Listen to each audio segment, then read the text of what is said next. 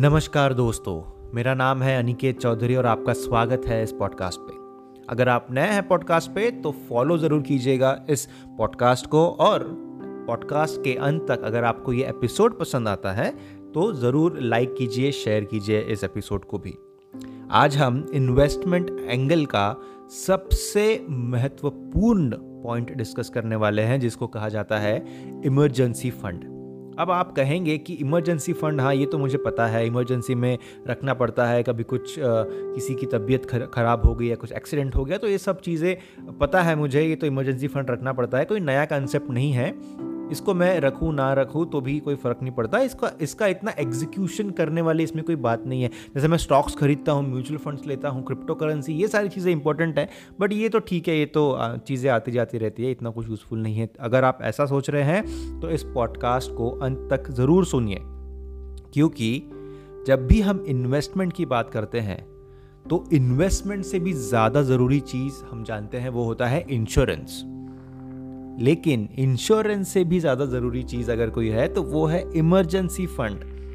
अब आपको जानकर ताज्जुब होगा कि इमरजेंसी फंड जो है ये डिफरेंट है एज़ कंपेयर टू इंश्योरेंस। मतलब इमरजेंसी फंड उस समय आपको काम में नहीं आएगा जब मान लीजिए आपको आपका कोई एक्सीडेंट हो जाता है, या आपकी आपको कोई डिसीज़ हो जाता है, तबीयत ख़राब हो जाती है, या फिर आपके किसी गोडाउन में या दुकान में या काम की जगह पर आग लग जाती है, या कोई नेचुरल कैलामिटी आ जाती है। इन सारी मुसीबतों के लिए हमारे पास में इंश्योरेंस होना बहुत ज़रूरी है।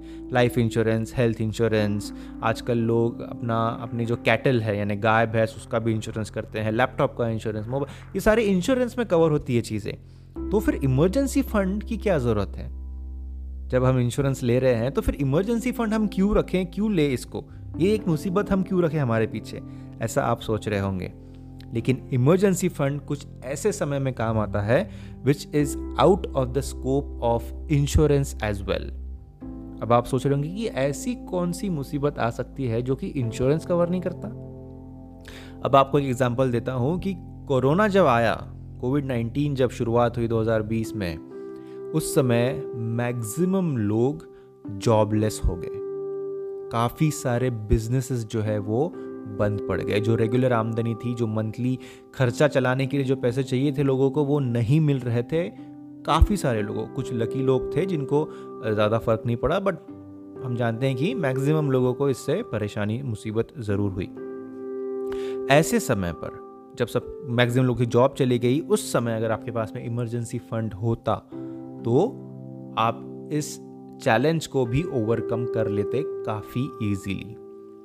ऑब्वियसली लोगों ने फिर काफ़ी सारे ज़रिए निकाले, बहुत मेहनत की, और सब आज तो मतलब भगवान की कृपा से काफ़ी सारा जो डैमेज वर्क हुआ था वो अभी ट्रैक पे आ रहा है। लेकिन इमरजेंसी फंड ऐसे समय पर आपको हेल्प करता है। मान लीजिए अगर मान लीजिए अगर कुछ चीज़ चोरी हो जाती है आपकी, है ना, कुछ चीज़ अगर घर में अगर मान लीजिए कुछ सोना ही रखा था, वो चीज़ अगर चोरी हो गई, या फिर कुछ ऐसा खर्चा आ गया जो आपके प्लानिंग में नहीं था, which is out of the scope of insurance, ऐसा अगर कुछ होता है तो इमरजेंसी फ़ंड आपको रखना चाहिए।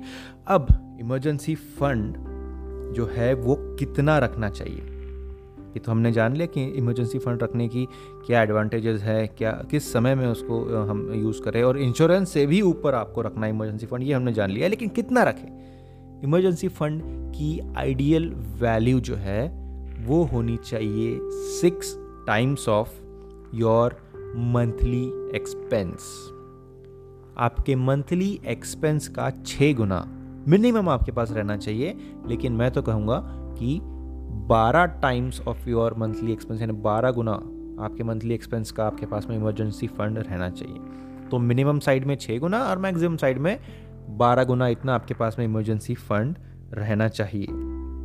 अब ये इमरजेंसी फंड या फिर हमारा जो मंथली एक्सपेंस है, इसको हम कैटेगराइज कैसे करेंगे? इसके लिए हम एग्जाम्पल लेते हैं एग्जाम्पल लेते हैं कि सैलरी मान लीजिए आपकी अगर है पच्चीस हज़ार, ठीक है, पच्चीस हज़ार का एक एग्जाम्पल ले लिया हमने। उसमें से रेंट देना होता है, जहाँ हम रह रहे हैं वहाँ का रेंट देना होता है, तो मान लीजिए आठ हज़ार का आपका रेंट है। बाद में यूटिलिटीज़, जो मेन बेसिक नेसेसिटीज़ है, जैसे इलेक्ट्रिसिटी, पानी, और बाकी हमारा जो रोज़ का खाना पीना उसके लिए जो सामान लगता है, ये सारी यूटिलिटीज़ अगर हम पकड़ लेते हैं तो ये मान लीजिए चार हज़ार की है। मान लीजिए आपके ऊपर कोई लोन है, लोन का ई एम आई है ढाई हज़ार का, और कुछ पर्सनल एक्सपेंसेस हैं, जैसे हमें कोई मोबाइल फ़ोन लेना है, हमें घूमने जाना है, हमने कपड़े ख़रीदना है, लैपटॉप लेना है, ऐसी कुछ चीज़ें वो मान लीजिए पाँच हज़ार की हो जाती है। ठीक है, सैलरी में से आठ हज़ार का रेंट, यूटिलिटीज़ चार हज़ार की, लोन ई एम आई ढाई हज़ार का और पर्सनल एक्सपेंस पाँच हज़ार का, इतना निकाल लेंगे तो पच्चीस हज़ार की जो सैलरी है उसमें से सिर्फ बचेगा पाँच हज़ार पाँच सौ रुपया। और ये पाँच हज़ार पाँच सौ रुपया मान लीजिए आप इन्वेस्ट करते हैं, म्यूचुअल फंड में करते हैं, या फिर अगर आपने सही डिसीजन नहीं लिया है तो हो सकता है आप आर डी में कर रहे हो, एफ डी में कर रहे हो, जो कि नहीं करना चाहिए। S I P mutual fund में एक आइडियल इन्वेस्टमेंट होता है। तो पाँच हज़ार पाँच सौ मान लीजिए आपका इन्वेस्टमेंट है। तो अब पता कैसे करें कि हमें इमरजेंसी फंड कितना रखना है। ठीक है, अब रेंट जो है, रेंट तो भैया आपको देना ही है, है ना, रहना तो है ही घर में, तो रेंट देना है आठ हज़ार, उसको हम छेड़ नहीं सकते। लोन का जो ई एम आई है ढाई हज़ार का, उसको भी छेड़ नहीं सकते। यूटिलिटीज़ जो है चार हज़ार की, वो भी हमारी नीड है। यूटिलिटीज़ में हमने कहा कि इलेक्ट्रिसिटी का बिल, पानी का बिल, रोज़ का जो हम ब्रेकफास्ट, लंच, डिनर खाते हैं, वो सारी चीज़ें, मतलब अनाज वगैरह सब, वो भी तो हमको देना ही है। अब कटौती जो करें वो कहाँ से करें, इमरजेंसी फंड जो हमें जमा करना है वो कहाँ से हम निकालें? पर्सनल एक्सपेंसेस में से, यानी जो हम पाँच हज़ार रुपये खर्च कर रहे हैं जो कहीं घूमने फिरने के लिए, बाहर खाने के लिए, कुछ इलेक्ट्रॉनिक गैजेट्स खरीदने के लिए, बट वो भी हम कुछ हद तक कर सकते हैं, क्योंकि ऐसा तो नहीं होगा कि हमें बिल्कुल त्याग देनी है चीज़ें, है ना, पूरा का पूरा त्याग देंगे, ऐसा नहीं होगा। तो पाँच हज़ार का जो एक्सपेंस है वो भी हमें करना ही पड़ेगा। इन्वेस्टमेंट के लिए जो बच रहे हैं पाँच हज़ार पाँच सौ रुपया, क्यों ना हम इसको जमा करते रहें पहले, जब तक हमारा six times of monthly expense या फिर twelve times of monthly expense जमा नहीं हो जाता। और एक बार ये अमाउंट जमा हो गई तो उसके बाद हम हमारा जो नॉर्मल इन्वेस्टमेंट है वो रिज्यूम कर सकते हैं। एक बार इमरजेंसी फंड आ गया हमारे पास में, उसके बाद में हम हमारा इन्वेस्टमेंट जो है वो शुरू कर सकते हैं। ठीक है, तो नीड्स जो है, नीड्स की अगर हम बात करेंगे, जैसे जो भी यानी हमारा मंथली एक्सपेंस है, पर्सनल एक्सपेंसेस जो है, यानी जो हमने कहा कि मोबाइल फ़ोन पे खर्चा, घूमने फिरने में, बाहर खाने में, वो पाँच हज़ार रुपये है, वो हमारी नीड नहीं है, वो तो हमारा एक एडेड लग्जरियस एक्सपेंस है, राइट। लेकिन जो हमारा जो नीड है वो है रेंट, वो है यूटिलिटीज़, वो है लोन ई एम आई। तो आठ हज़ार का रेंट, चार हज़ार की यूटिलिटीज़ और लोन ई एम आई ढाई हज़ार का, टोटल हो जाता है फोर्टीन थाउजेंड फाइव हंड्रेड। तो ये है हमारा मंथली एक्सपेंस। ठीक है, हमें उसमें हमारे वांट्स जो है, हमारे डिज़ायर्स जो है, उसको इंक्लूड नहीं करना है, ना ही इन्वेस्टमेंट को इंक्लूड करना है। ठीक है, तो मोटा मोटा हमारा eight plus four plus two point five which is equal to fourteen thousand five hundred, इतना हमारा मंथली एक्सपेंस है। इसका सिक्स टाइम्स अगर हम निकालेंगे तो वो आता है एटी सेवन थाउजेंड। ठीक है, मतलब हमारे पास में मिनिमम इमरजेंसी फंड जो है वो एटी सेवन थाउजेंड का होना चाहिए। और मैक्सिमम में एक एडेड कुशन अगर हम ले, जो कि मेरे हिसाब से एक एक अच्छा अमाउंट है इमरजेंसी फंड जमा करने के लिए, that is twelve times, twelve times of fourteen thousand five hundred which is equal to one point seven four lakhs, एक लाख चौहत्तर हज़ार रुपये जो है वो आपके अकाउंट में एज इमरजेंसी फंड रहना चाहिए। मान लीजिए सिक्स टाइम्स का अगर हम एक एग्जांपल लेते हैं तो एटी सेवन थाउजेंड, जैसे मैंने कहा, एटी सेवन थाउजेंड अगर जमा करना है और हमारे पास में पैसे हैं पाँच हज़ार पाँच सौ, जो हम इन्वेस्ट करते हैं एस आई पीज़ में या म्यूचुअल फंड्स में, उसको हम फ़िलहाल के लिए स्टॉप कर देंगे, है ना। तो पाँच हज़ार पाँच सौ हर महीने अगर हम इमरजेंसी फंड में डालते रहें डालते रहें डालते रहें तो सोलह महीने लगते हैं एटी सेवन थाउजेंड रुपीज़ जमा करने के लिए। सोलह महीने आपको आपका इन्वेस्टमेंट, एस आई पी या फिर बाकी कुछ भी अगर आप करते हैं, क्रिप्टो करेंसी करते हैं, जो भी करते हैं, उसको आपको पॉज करना पड़ेगा सोलह महीनों के लिए, और आपको पैसा जमा करना पड़ेगा इमरजेंसी फंड में सबसे पहले। ठीक है, साथ में अगर आप थोड़ा सा आपके जो पर्सनल एक्सपेंसेस, जो हमने पाँच हज़ार रुपये पकड़े थे, बाहर खाने पीने ये सब चीज़ें हमने पाँच हज़ार रुपये जो पकड़े थे, उसमें से भी अगर आप कटौती करते हैं और यहाँ पर अगर कंट्रीब्यूट करते हैं तो इस सोलह महीने की जगह हो सकता है आपको सिर्फ दस महीने या बारह महीने ही लगे इमरजेंसी फंड जमा करने के लिए। ठीक है, तो एटी सेवन थाउजेंड रुपीज़ जो हमें जमा करने, हो सकता है वो दस महीने में आप जमा कर ले। तो इस प्रकार से दस से सोलह महीने पकड़ सकते हैं आप इमरजेंसी फंड जमा करने के लिए। आपको अगर कोई बोनस आता है, कोई आपकी एफ डी मैच्योर हो रही है, या कहीं से पैसा आ जाता है, या कुछ पॉकेट मनी मिल गया, या कहीं रक्षाबंधन में पैसा मिल गया, या फिर कहीं भाई दूज में पैसा मिल गया कुछ दो चार पाँच हज़ार रुपये, तो उसको भी आप ऐड कर लीजिए तो और जल्दी हो जाएगा।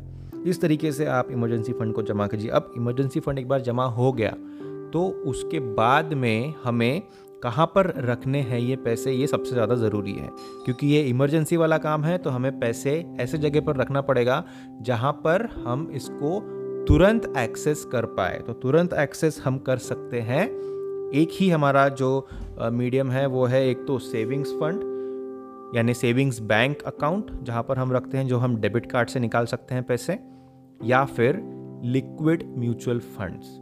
अब सेविंग्स बैंक में अगर हम रखेंगे पैसे तो प्रॉब्लम ये हो जाती है कि हमारे पास में डेबिट कार्ड होता है तो हम कभी भी उसको स्वाइप करके खर्च कर देते हैं या फिर एटीएम में जा कर के पैसे निकाल लेते हैं।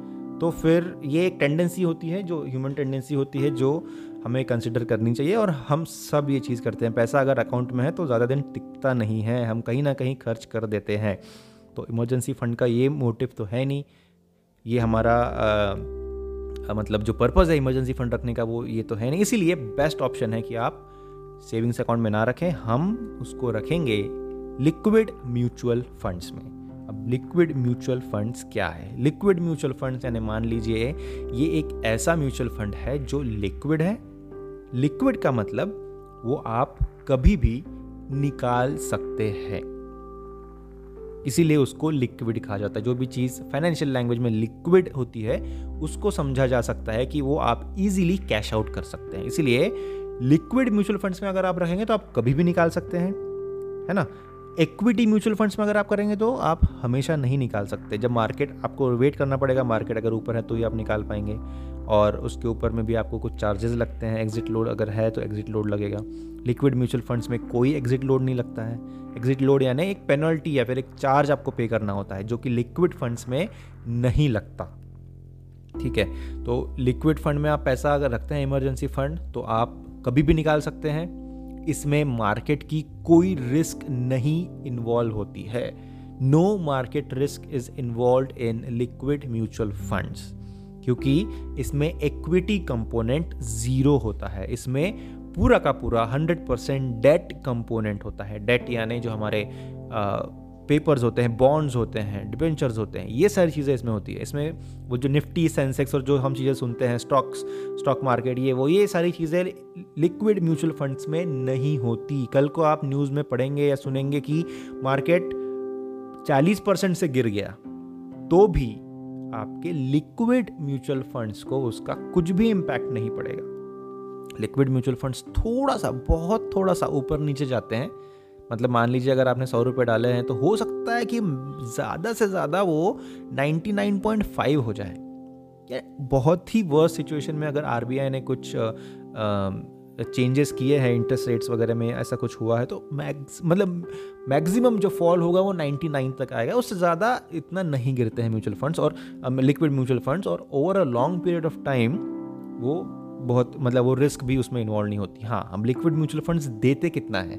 लिक्विड म्यूचुअल फंड्स आपको ज़्यादा से ज़्यादा पाँच परसेंट साढ़े पाँच परसेंट देंगे, डिपेंड करता है इंटरेस्ट रेट के फ्लक्चुएशंस के ऊपर।